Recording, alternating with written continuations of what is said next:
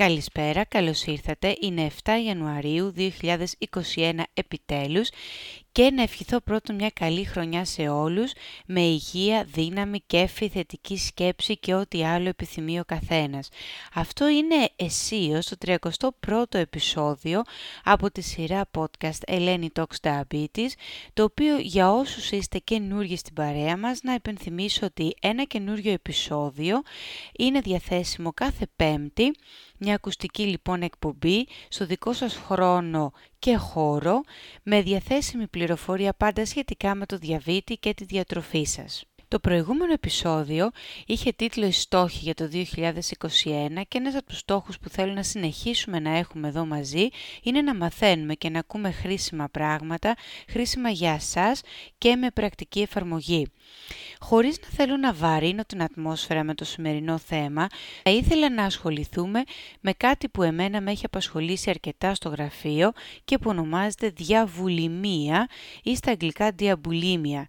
Δεν είναι επίσημος ιατρικός όρος, δεν υπάρχει. Είναι ο όρος που έχει επικρατήσει στα μίντια και στη βιβλιογραφία και έρχεται από το συνδυασμό των λέξεων διαβήτης και βουλημία.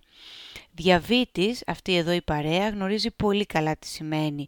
Βουλημία από την άλλη, πάμε να δούμε έναν ορισμό για αυτήν. Η νευρογενής λοιπόν βουλημία είναι μια διατροφική διαταραχή όπου το άτομο καταναλώνει τεράστιες ποσότητες φαγητού χωρίς κανένα όριο και στη συνέχεια προσπαθεί να απαλλαγεί από αυτές προκαλώντας εμετό, κάνοντας χρήση καθαρτικών ή διουρητικών ή κάνοντας υπερβολική γυμναστική και υποβάλλοντας τον εαυτό του σε πολύ αυστηρή δίαιτα τις επόμενες μέρες. Όταν το άτομο αυτό δεν κάνει κρίση βουλημίας, συνήθως βρίσκεται σε αρκετά περιορισμένη δίαιτα, όπου και νιώθει έντονη πείνα ή λιγούρα. Με αφορμή όμως κάποιο γεγονός και αν όχι απλά την πείνα του, ξαναμπαίνει στο βουλημικό αυτό επεισόδιο που τον χαρακτηρίζει. Ο συνδυασμός αυτών των δύο καταστάσεων αναφέρεται σε μια σοβαρή διατροφική διαταραχή στην οποία τα άτομα με διαβήτη τύπου 1 και μόνο, το ξανατονίζω, που αποφασίζουν να δίνουν σκόπιμα λιγότερη ινσουλίνη από αυτή που χρειάζονται προκειμένου να πετύχουν την απώλεια βάρους. Γνωρίζουμε σαφώς, ξαναλέω, ε, πως η χρήση ινσουλίνης στον τύπου 1 διαβήτη είναι απαραίτητη όπως καταλαβαίνουμε όλοι και πως οι συνέπειες αποφυγής της θεραπείας μπορεί να είναι σοβαρές. Ξανά τονίζω εδώ πέρα ότι η διαβουλημία αναφέρεται σε άνθρωπους, σε ανθρώπους με τύπου 1 διαβήτη και όχι τύπου 2, γιατί ακόμα και αν ο τύπου 2 διαβήτης κάνει χρήση ινσουλίνης, η αποφυγή της ινσουλίνης δεν έχει τις ίδιες σοβαρές συνέπειες που έχει στον τύπου 1.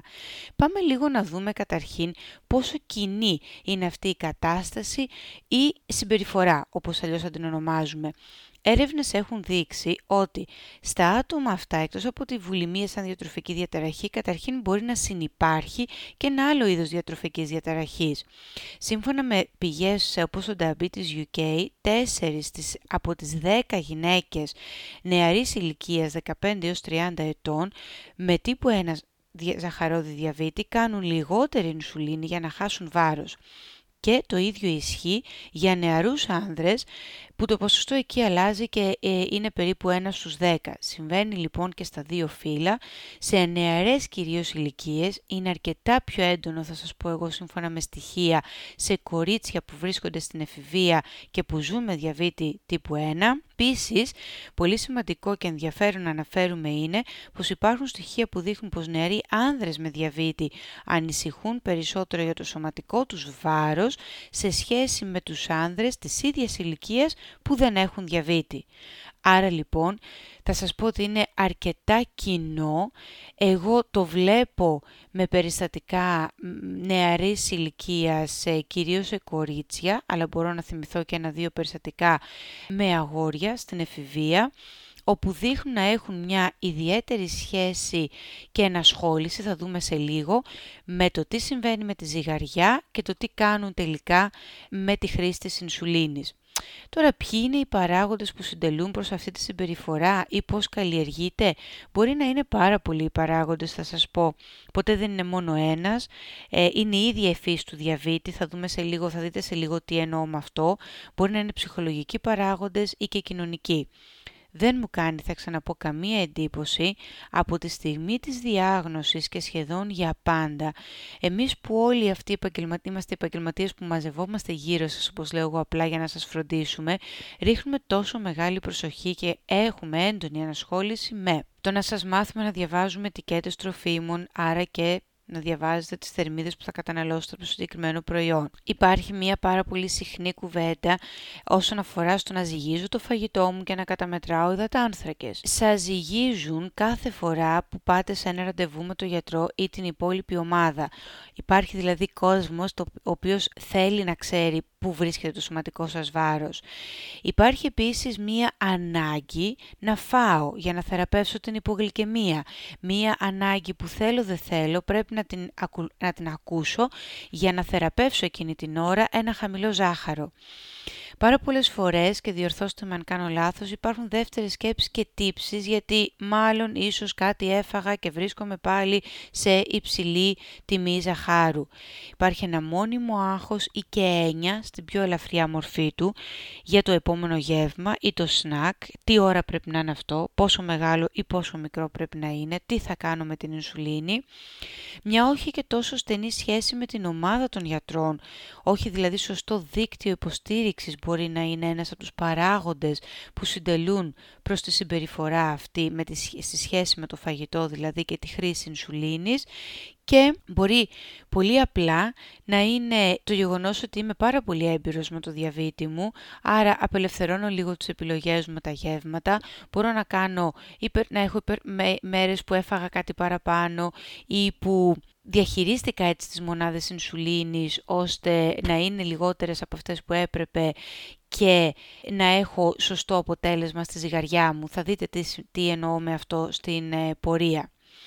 Άρα υπάρχουν πάρα πολλοί παράγοντες και άλλοι τόσοι που θα μπορούσαμε να μιλάμε για πάρα πολλή ώρα που συντελούν προς την ανάπτυξη και καλλιέργεια αυτής της συμπεριφοράς και έντονης συνασχόλησης με το φαγητό. Τώρα, τι συμβαίνει, ποια είναι η σχέση της ινσουλίνης σαν ορμόνη και σαν θεραπεία στα χέρια μας και του σωματικού βάρους; Θα σας ζητήσω να ανατρέξετε στο επεισόδιο 23 που ασχοληθήκαμε πάλι με το θέμα ινσουλίνη, σωματικό βάρος, αντίσταση σε αυτή και πόσο δύσκολο το κάνει η κατάχρηση ινσουλίνης να χάσουμε ή να ελέγξουμε το βάρος μας.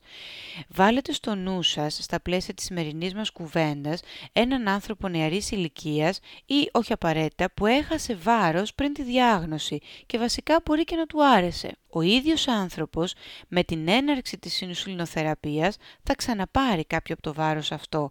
Άρα αμέσως τι συσχετισμός γίνεται πως η ινσουλίνη με παχαίνει ή το κάνει εύκολο να βάλω βάρος. Άρα αν θέλω να δυνατήσω η πρώτη ανθρώπινη αντίδραση είναι να κόψω την ινσουλίνη, να μειώσω τουλάχιστον τις μονάδες που κάνω μέσα στο 24ωρο. Πώς γίνεται αυτό αν μειώσω την ινσουλίνη, η έλλειψη ινσουλίνης τι κάνει, διατηρεί υψηλές τις τιμές ζαχάρου μου. Η αντίδραση του οργανισμού για να ξεφορτωθεί ή να ελέγξει σε εισαγωγικά αυτές τις υψηλές τιμές ζαχάρου είναι η συχνορία.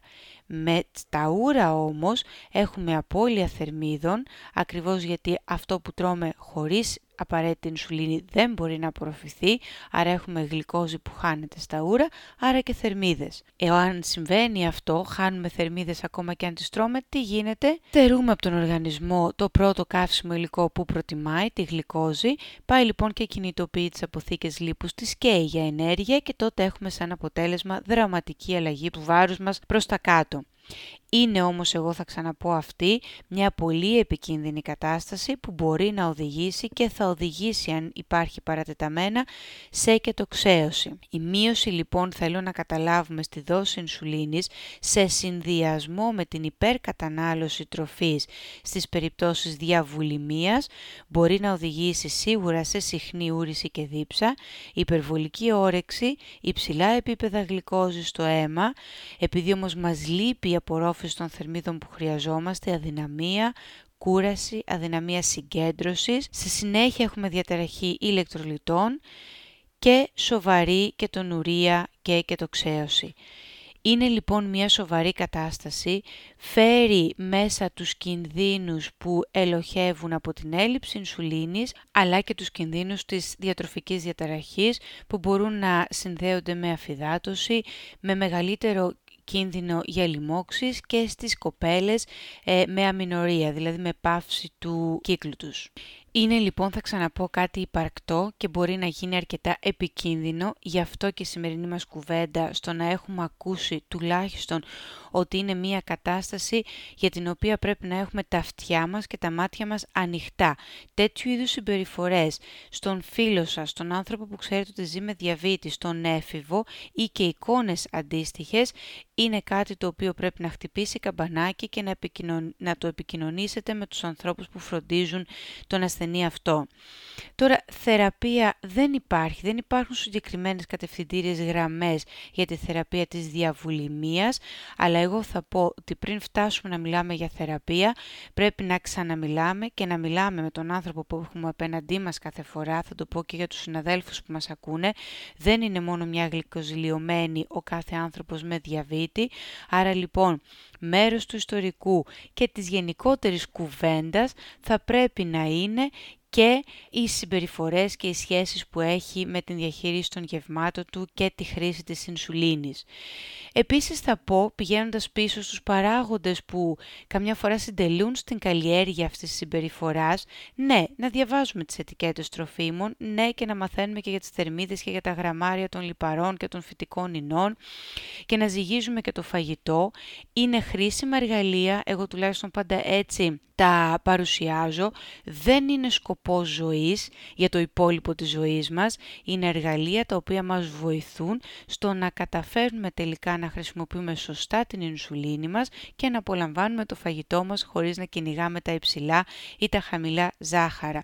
Ναι θα πρέπει να ξέρουμε το σωματικό βάρος του ανθρώπου που βρίσκεται και κυρίως των παιδιών που ακόμα αναπτύσσονται, αλλά αν αυτό δεν το μετράμε κάθε 15 ή, μια φορά, ή κάθε μήνα, δεν έγινε και τίποτα. Αν έχουμε καταλάβει ότι αυτό το άτομο είναι ευαίσθητο όσον αφορά το σωματικό του βάρος. Επίσης, απολαμβάνουμε το φαγητό μας, εδώ τουλάχιστον στις κουβέντες και στα podcast το λέμε συνέχεια, χωρίς τύψεις και δεύτερες σκέψεις ένας κακός χειρισμός, ένα πιο πλούσιο γεύμα, ένα πιο μεικτό γεύμα με τα λιπαρά του ή τις πρωτεΐνες του ή το μεγάλο του φορτίο σε υδατάνθρακα, μία στο τόσο δεν πρόκειται να χαλάσει την ολική εικόνα και το γλυκαιμικό έλεγχο. Ήθελα να κλείσω τη σημερινή μας κουβέντα που ξαναλέω ότι είναι ενημερωτική και παρακαλώ να την μοιράζεστε με όποιον θεωρείτε ότι την έχει ανάγκη. Υπάρχουν δύο sites τα οποία είναι στα αγγλικά αλλά έχουν φτιαχτεί για την υποστήριξη των ατόμων αυτών και των ανθρώπων που τους φροντίζουν. Το ένα site είναι τα www.diabulimiahelpline.org θα το γράψω και στα links που θα δείτε στα social media και το άλλο είναι το DWED που σημαίνει Diabetics with Eating Disorders.org.uk Αυτά από μένα για την πρώτη εβδομάδα της καινούρια χρονιάς. Καλή ακρόαση να έχετε και τα λέμε την επόμενη εβδομάδα. Γεια σας!